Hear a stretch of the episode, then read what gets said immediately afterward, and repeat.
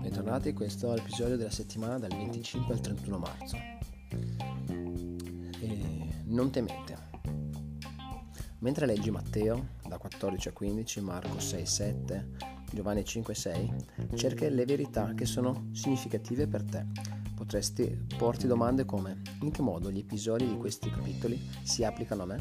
Quali messaggi vi trovo per la mia vita? Oppure che cosa vorrei condividere con la mia famiglia o con altre persone?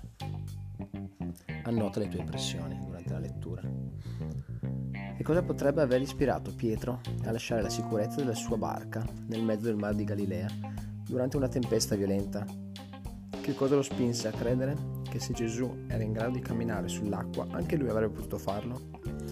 Non possiamo saperlo con certezza, ma forse Pietro riteneva che il figlio di Dio fosse venuto non soltanto per compiere opere meravigliose per le persone, ma per dare anche a persone come Pietro il potere di fare cose meravigliose.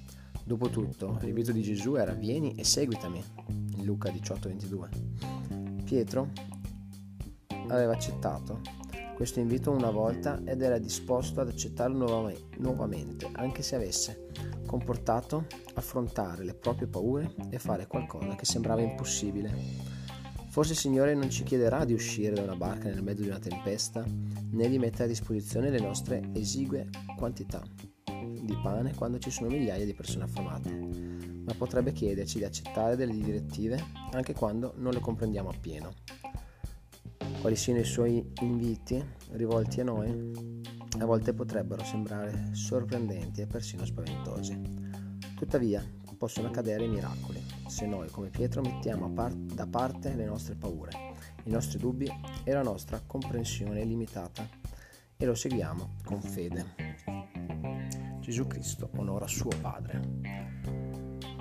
Quello tra il Padre Celeste e ciascuno dei suoi figli deve essere un rapporto sacro. In questi versetti Gesù Cristo ci ha dato un modello ispirativo da seguire nel nostro rapporto con il Padre Celeste. Leggi Giovanni 5 da 17 a 47 e sottolinea o nota ogni occorrenza delle parole padre, della parola padre. In che modo il figlio onora il padre e come puoi tu seguire il suo esempio? Che cosa impari dai sentimenti che il padre prova per il figlio? In che modo rafforzare il tuo rapporto con il Padre Celeste accresce la tua disponibilità a cercare la sua volontà e a obbedirvi vedere anche Giovanni 17, il discorso di Jeffrey R. Holland, La grandezza di Dio nella Liona del novembre 2003.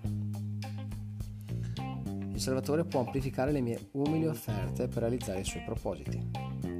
Ti sei mai sentito inadeguato a soddisfare tutte le necessità che vedi intorno a te, nella tua casa, nei tuoi rapporti o nella società?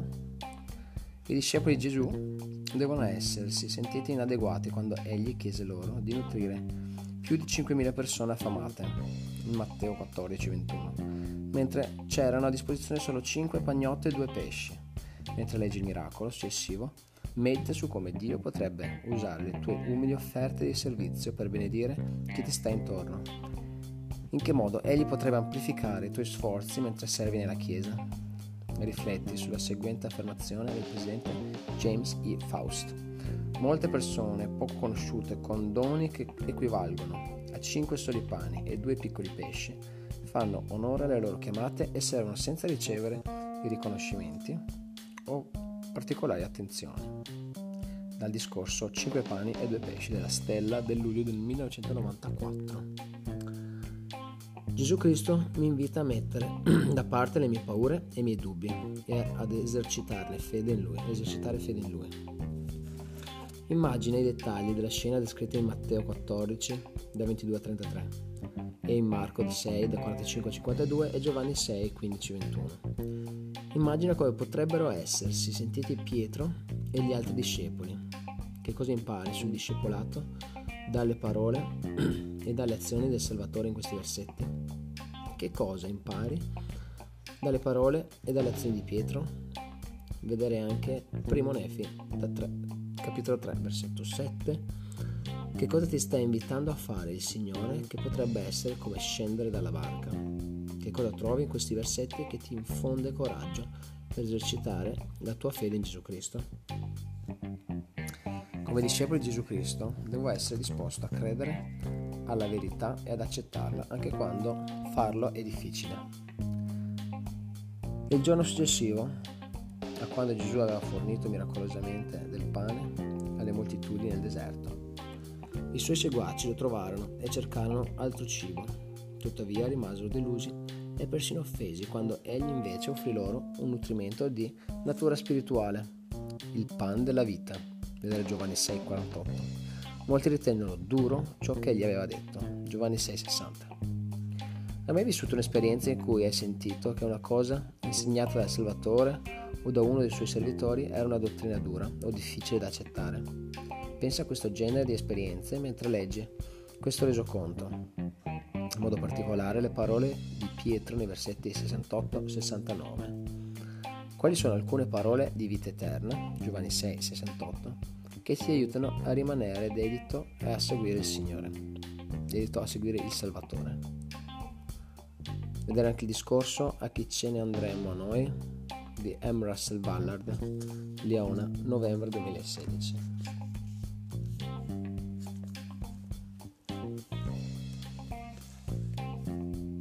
Come migliorare lo studio personale?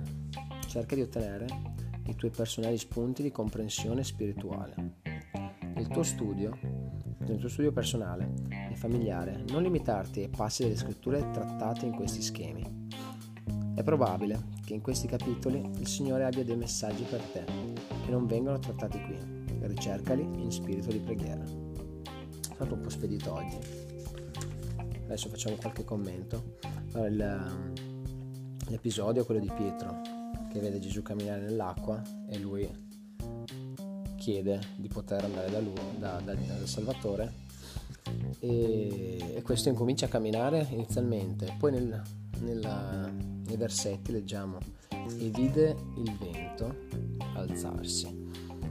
Bello, è stato un, un mio amico era in missione ha fatto il commento che in effetti il vento non si può vedere, quindi magari vedeva gli effetti del vento, quindi magari le onde, e l'effetto che aveva sull'acqua e come questo l'abbia spaventato e l'abbia fatto, l'abbia fatto perdere la fede perché cioè aveva camminato sull'acqua più fede di cioè era la prova assoluta.